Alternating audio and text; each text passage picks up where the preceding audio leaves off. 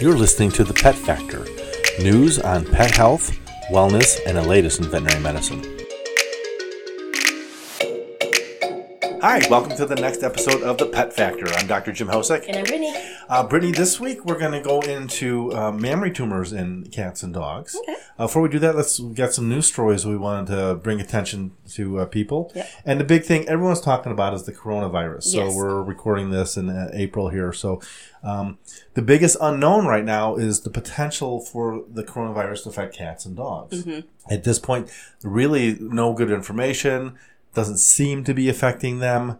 Um, but there is a uh, the big problem for veterinary medicine is the risk of shortfalls of uh, supplies for us. Yeah. So people are buying up all these masks and gloves, and then if we need to order them, we're not able to get them. Um, there's also been a disruption of the supply chain from China, where a lot of our drugs come from. Yeah. So uh, even though people aren't buying them, we're not able to get them in, them the, in, in yeah. the supplies that we need to. So um, they're looking to see if they can find other ways we can get those medications. Um, regarding the there's interactions with pets. Um, the CDC and the World Health Organization says there's no evidence that companion animals can spread the COVID 19 virus. However, those who are sick with COVID 19 should avoid contact with animals, is the current recommendation, Okay. just as they should with people, Yeah. until more information is known about the virus. When possible, you should have another member of your household take care of the animals while you are sick. And if you must care for your pet or be around the animals you're sick, wash your hands before and after you interact with them and wear a face mask. And they do recommend a face mask for the people who are infected so they're not spreading it. If you're not infected, there's no reason for you to go around wearing a face mask or putting one on your pets like we showed that one time. At this time, they have identified one dog that belongs to a woman in Hong Kong who they believe is infected with the virus. He's tested a weak positive. But right now, no one really knows what that means. Um, so basically, uh, they've had they've done a second test that was also weak positive. They sent it off to the World Organization for Animal Health. Um, they don't know what weak positive means in this animal. It could mean that the dog is living with this woman who's got the virus. It inhales virus particles, and when they did the nasal swabs, Okay. they're picking up these secondary particles in the dog's nose. It could mean it's very weak, attenuated uh, in the dog. It's not able to reproduce as well as it can. And they're so it's numbers. specifically testing for the 19 version? Right. Okay. So uh, it's a Pomeranian. Does not have Oh. any symptoms of the virus, but it's quarantined, just like the owner. How did they go to test it then?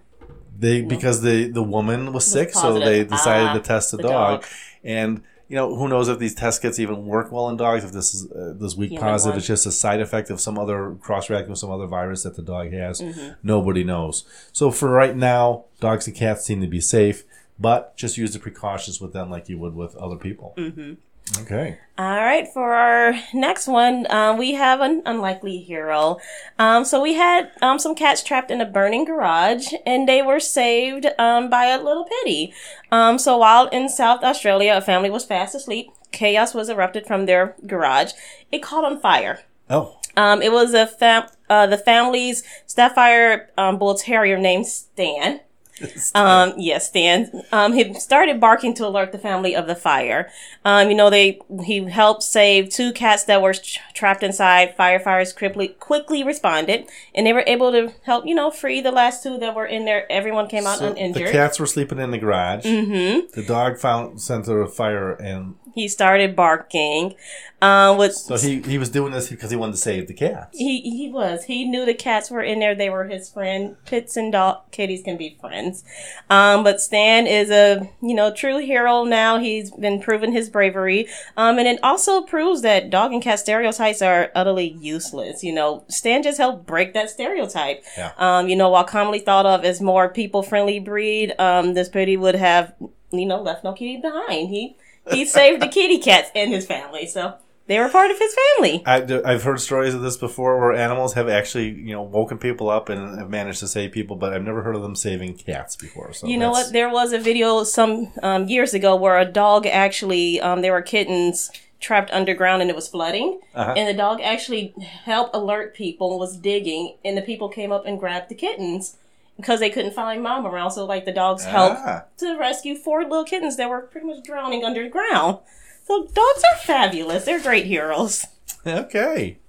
All right, that's that's. It's nice to see stories like that It after is. these silly, uh, not silly, but after the coronavirus, serious coronavirus stories we're doing. All right, let's move on to our health topic, and Mm-hmm. we're talking about mammary tumors, which are equivalent to breast tumors in people. These Mm-hmm. affect the mammary glands along the dogs and cats, and dogs and cats have chains of mammary glands on either side. So there's usually four or five nipples on either side that that are all kind of loosely connected. About 20% of the tumors in cats, so all tumors in cats, are mammary tumors. Um, the incidence is about 1 in 400 cats will develop a mammary tumor. Okay. And probably the reason we don't see a lot more is because of spaying. Yeah. Um, typically, typical cats can be about 10 to 12 years of age.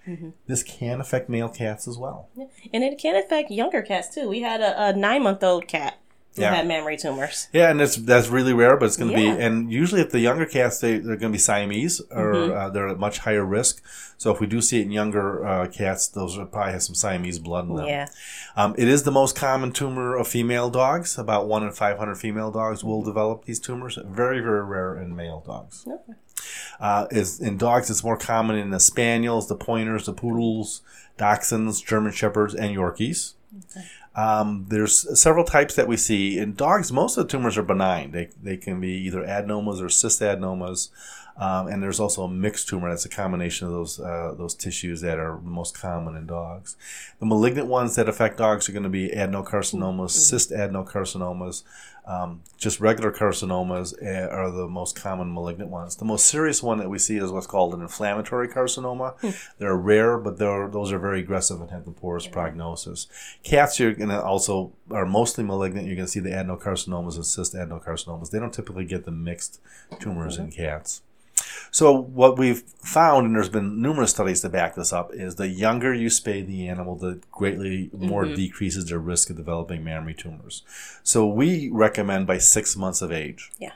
A lot of shelters will do them even at two or three months. Mm-hmm. So if you spay a cat at less than six months of age, you've reduced their risk of mammary tumors by 91%. At 7 to 12 months, you've reduced it by 86%. Um, at 13 to 24 months, it's only reduced by 11%. Yeah. And if they spay them after two years of age, you really haven't reduced their risk at all. Yeah. Um, sometimes we'll use hormone supplementation to treat other problems. That can also increase their risk. Uh, with dogs, we see the same sort of thing. Less than six months, we got a, a decreased risk of about 95%. So we've that's a pretty significant reduction. Yeah. Uh, between the first and second heats, you got an 80% reduction, and then after two years of age, again, Still no nothing. change. Now, in people, uh, people who are preg- have become pregnant have a decreased risk of breast tumors. Pregnancy does not decrease breast tumor risk in dogs. So dogs. saying you're going to breed them because it's going to make it less likely, it's not the No. case. Will not make them uh, make them more likely because obviously they've gone through at least one heat there. Uh, the clinical presentation is pretty obvious. You're going to see a swelling or a bump along the mammary chain. Um, if it's metastasized to other parts of the body, we can see symptoms associated with that. The most common place it's going to uh, metastasize to is the lungs, so you can be some coughing, but it can get to the bones, it can get to the brain. Seizures or lameness can be presenting complaints too. Um, you can also have the localized tumors present ulcerations in the skin. Um, you can have discharge from that area or even from the nipples. You can have enlarged lymph, local lymph nodes as well. Um, the malignancy rate in cats is 90%. So the key in cats is detecting early and getting it to it early. We want to get these before they get to be an inch in diameter. So if they're less than three quarters of an inch, usually they have a much better prognosis. 30 to 50% are malignant in dogs. Um, and the most common places they spread are those lymph nodes and the lungs. Yeah. So a lot of times before we do surgery on these animals, I like to get a chest X-ray as part of our workup. So our diagnosis, we're going to make sure we're not dealing with just an infected mammary gland, which can happen. There are other tumors that can occur in the skin that can maybe make it look like it's a mammary tumor because it's just in that area. Um, you can get enlarged lymph nodes along there that can also do that. Um, inguinal hernias can sometimes be mistaken for mammary tumors. So that's a hernia that comes up right uh, where the back legs meet the body, and so you can sometimes feel that. Uh, in some cats, the the inguinal fat pad has been mistaken for a mammary tumor because those can get inflamed or irritated Yeah. and get swollen and red, and you know you go, oh my gosh, it looks like a mammary tumor, and you look at it and it's just the fat fat. passed Wow. down. So sometimes those actually have to be removed if they're really severely yeah. uh, affected. So we're going to do a full exam on them. We're going to look for any other symptoms. We're going to do X-rays, like I said, of the chest and the abdomen usually, just to look for any signs of metastasis. Um, if we're s- suspicious it might not be a mammary tumor, we might do a fine needle aspirate. But the most definitive way to treat these and to diagnose them is with excisional biopsy. Mm-hmm. When we say excisional biopsy, we're trying to take the whole tumor out. Yeah. Um, when we're dealing with uh, cats, we're going to probably be as aggressive as we can and do what's called a radical mastectomy. We'll remove the whole mammary chain on that side of their body Mm-hmm. that's affected. Um, dogs seem to do okay with just localized lumpectomies, um, if especially since most of them are benign. Um, but if you do see a, a couple of mammary glands affected on the same side, we're probably going to do the those, radical yeah, mastectomy on the dogs. And it's a pretty serious, aggressive surgery. It can get kind of expensive for them. Um, additional tests, uh, CT and MRI might be better at picking up metastases. So if you're not sure or you've got neurologic lesions, that's going to be the best way to, to look for those uh, lesions in them. Um, if the disease has spread, we may still recommend surgery just as a palliative care. Because if you got a big mammary mass that's ulcerated, that's oozing, it's a quality of life issue. You want to get that off them so that it's not causing problems. And they may still live six months or so uh, with the problem with the, the disease going on. Um, if and dogs, if we can get at least about a two centimeter margin, a little less than an inch around there of normal tissue, we usually have curative results, even with the adeno, adenocarcinomas and the cystadenocarcinomas. Um, in cats, uh, typically um, is you're they're going to recur. It's Yeah. very rare that we just get curative results, even with the radical mastectomies, but sometimes we do. Um, spaying at the time of surgery, if they haven't already been spayed, it does not seem to increase survival times. Yeah. But it does prevent them from getting uterus infections in the future and other problems and going through more heat. So we usually will do it if the animal is stable enough for Yeah. it. Um, chemotherapy can has been shown to be helpful, uh, but it you know people are oftentimes scared of doing that because it can make the animal sick. Sicker, yeah. Usually the doses we do don't tend to make them very sick, but it, it if we look into especially in a cat or if the, the biopsy in a dog comes back malignant, if you want to make sure you're completely curative, then you're going to want to do that. Um, local radiation therapy has not been very effective. It might be for very small lesions or very localized lesions. So that's just something to talk with the oncologist about. Yeah. So the prognosis in cats is very much based on the tumor size. So again, if they're less than two centimeters, they'll live three or more years disease free. Is the average. So you get some that go longer. If the tumor is between two and three centimeters, you got about a one to two uh, year survival rate. And if the tumor is bigger than three centimeters, which is not much bigger, it's it's about double to triple the size of the smaller tumors. Um, your survival time is only about one and a half months. Oh, So by the time, if you if you can find those nodules when they're the size of a little pea or a, a a sesame seed or something like that, mm-hmm. that's the best time to deal with them, get them off. And so if your vet says, you know what, let's take this off, say yes. Mm-hmm. Don't wait and watch it because it's better to take off something small that can be treated. And even if it's not a mammary tumor, you you've at least ruled that out. Mm-hmm. Um, like I said, with dogs, the benign ones, surgery is usually curative. It's not going to affect their life. Again, less than three centimeters have a better survival time if it's malignant. Bigger than that, it's very poor. And if a biopsy comes back as an inflammatory carcinoma, a very poor Yeah. prognosis on those animals.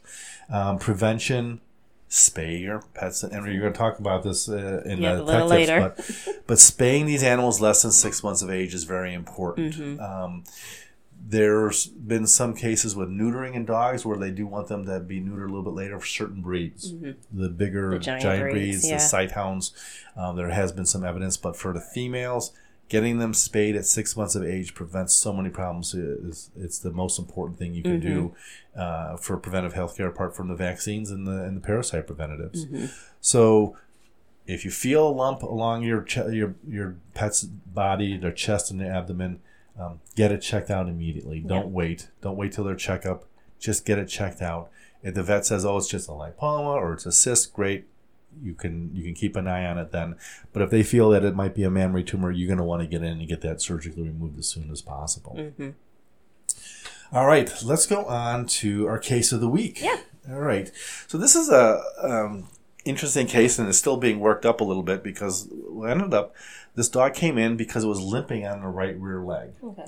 So and not so much limping, but just wasn't putting full weight on it. It was dragging the toes when they walked. Hmm. So I checked and did a, a neurologic exam where I had the dog stand up, I support their weight underneath their belly, and just flip their back toes over so they're standing on the top of their Right. toes. And see, it, they should flip back to putting their foot flat on the floor right away. For Riley, the left foot was perfectly normal in the back, and the front feet were perfectly normal, but the right rear would flip it over. He didn't even know he was standing on the foot wrong. Huh. And we had him walking down the hall. You could see him dragging that toe as he was walking because the the neurologic um, reflexes, what's called conscious proprioception, was not working well for him. So I uh, did some checks to see how his joints felt. There's no sign of a cruciate injury. The hips were pretty much intact. Uh, we tried to get some X-rays. Didn't get some really good X-rays, but did see some arthritis along there. So we sent him out for a referral. Owner is very interested in getting him worked up. She's had other dogs with cancer before. She's got pet insurance for Yeah. Riley, and um, what they found was that he actually had um, some lytic lesions or uh, areas of the spinal cord that were being eaten away by a tumor Oh. and there were uh, spots in the lungs too that could be metastatic lesions. Oh, no. So we're waiting to see what happens with Riley. Um, I remember I had a dog with what was called a multiple myeloma, which is the most common tumor in the vertebrae in dogs, and they actually had surgery done on the dog's neck. And this was a mean little dog, had to sedated to do nail trims, and the dog did really well. Of course it did. course it did. So they, they gave the dog maybe six to nine months. That dog lived another three years Of and course. did really well. So we're, or we got our fingers crossed for Riley. yes. But you have to be aware that um, limping or especially dragging the foot, especially if it's one sided, Mm-hmm. can be a problem with that. We can see some bilateral disease that can be res- associated with degenerative disease or a disc lesion. Uh, disc lesions can respond well to cortisone and rest. Degenerative diseases are less in- of a uh, good prognosis, um, but it's you know not as bad usually or quickly developing as the cancers can be. So just want to make people aware of the fact that have your veterinarian do a thorough neurological exam, orthopedic exam. X-rays are very important. But when our uh, lim- diagnostic limits are, are reached, the referral places, especially with the CT scans and MRIs, are so much better at picking up these spinal cord lesions. Mm-hmm. So even if there's a lesion on the spinal cord, sometimes the vertebrae look absolutely normal, but unless you do a, uh, a contrast study, you're not going to pick up those mm-hmm. masses. And that's you have to be able to do that, especially if you're going to go in and do surgery on them. Mm-hmm. The surgeon needs to know where to, to do the surgery. This is where that pet insurance really comes into play Right. because you know you won't say no to a referral if you're got your pet covered on insurance. And you get a relatively young dog and Mm-hmm. uh, and the surgery's you know it's a tough surgery but if they can have a good recovery and can go on for another few years a lot Mm-hmm. of times it's worth it all right Yep. uh, tech tip so Yes. what i wanted to talk about is because of the the mammary tumor thing is Mm-hmm. some other reasons why people should get their animals spayed neutered Yes. because i'm going to go in there and i'm going to say it's because it prevents mammary tumors Yes. but there's actually a lot of other good reasons Yes. to get them spayed and neutered. They have nothing to do with that. So Yes. figured you'd be a good perspective on that. Yes. So getting your pet spayed and neutered, you know, one thing is just the overpopulation anyway. Like most people, you know, they say I'm going to leave my dogs intact because I plan on breeding them. You know, if you plan on breeding your dog, you know, first of all, you got to make sure that A, your pet is up to date on health and everything. Like, you don't want to breed, and as much as I hate to say it, you don't want to produce a bad product. And Right. that is one thing that we do see a lot of.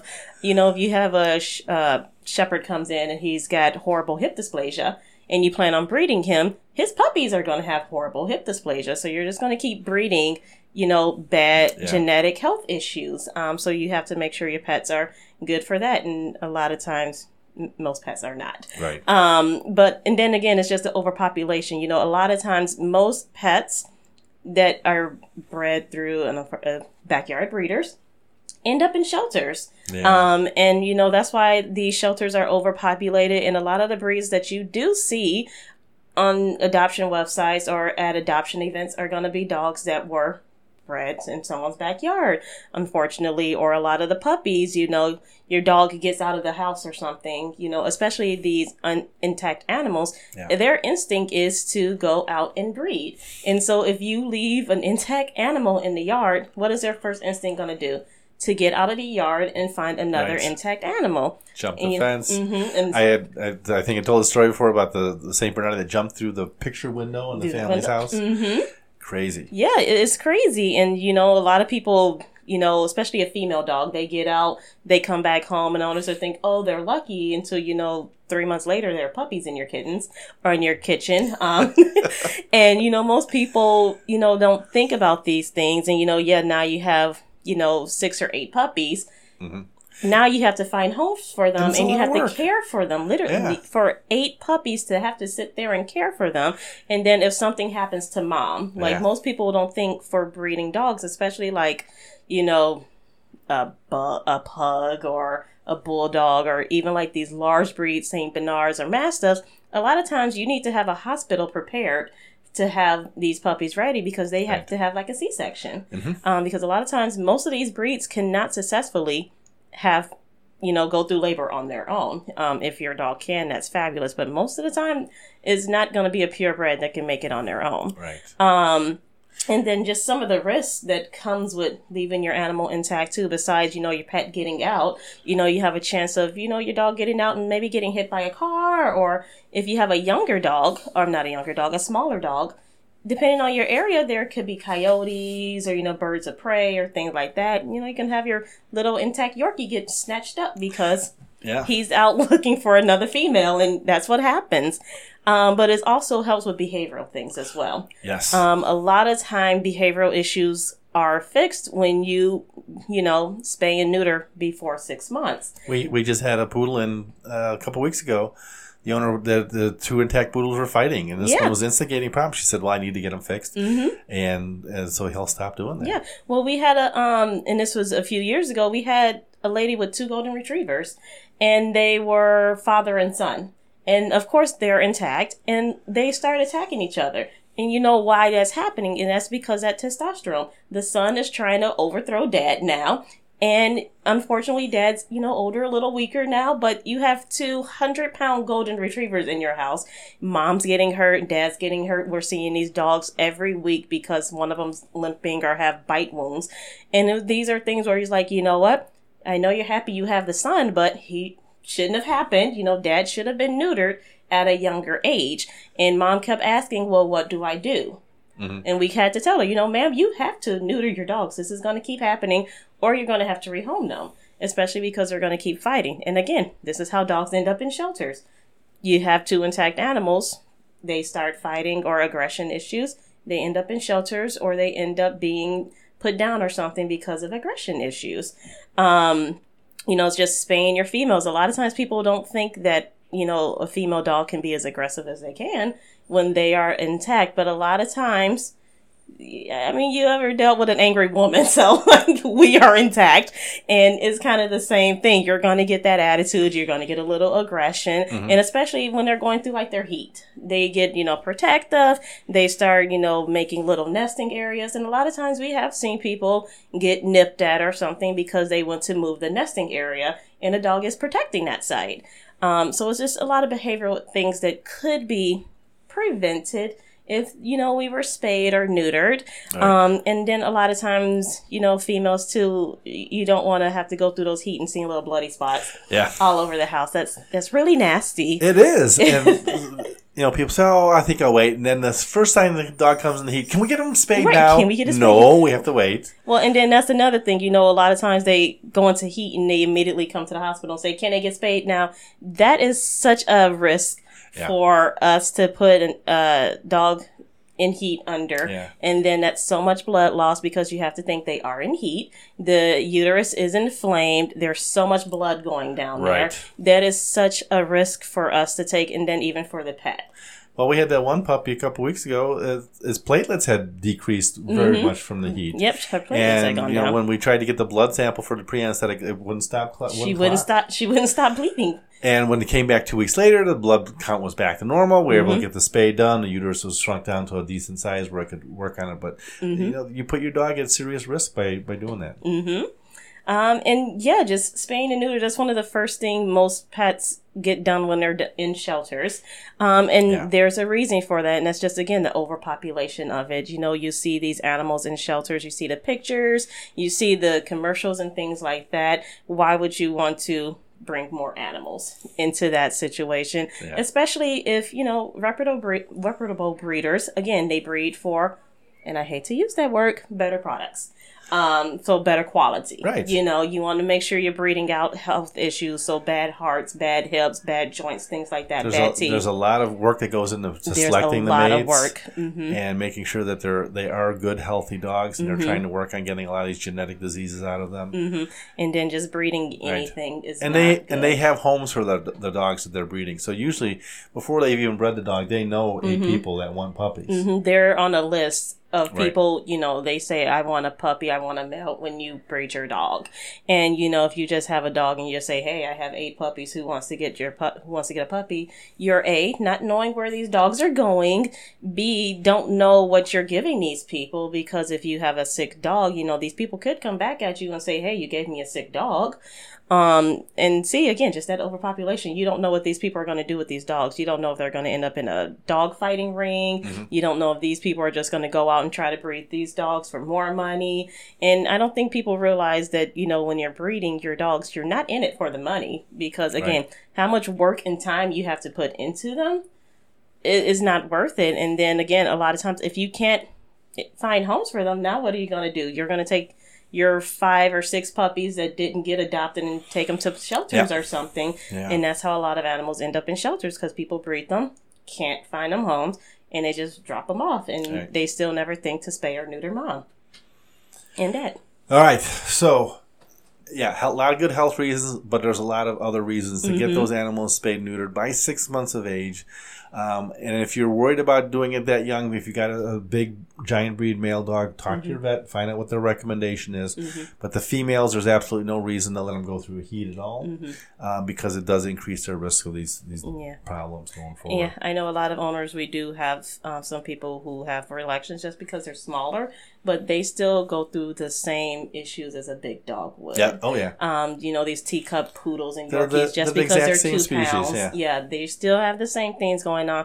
They need to be spayed. They need to be neutered. It's going to be health issues. Okay. Well, just wanted to remind people um, if you're watching us on YouTube to go ahead and subscribe to our channel uh, and get the click on the notification bell so you get notified whenever we put up our podcast every week. And um, I also want to tell people we're going to have a special uh, St. Patrick's Day Oh. episode with Monica again. So yes. we'll be putting that out next Tuesday. I think is, is St. Patrick's Day. yes. Uh, and then our next health topic, we're going to talk about uh, chronic kidney failure in pets. And then we've talked a little bit about it indirectly with uh, blood testing and some of the, the drugs that are associated or toxins that are exposed with kidney failure and some of the testing we have. But we're going to put it all together for people. It is something we see very commonly in cats and we do see in dogs as well. So we're going to fill you in on all that. So that's it for this week. I'm Dr. Jim Hosek. We'll see you next time. Bye.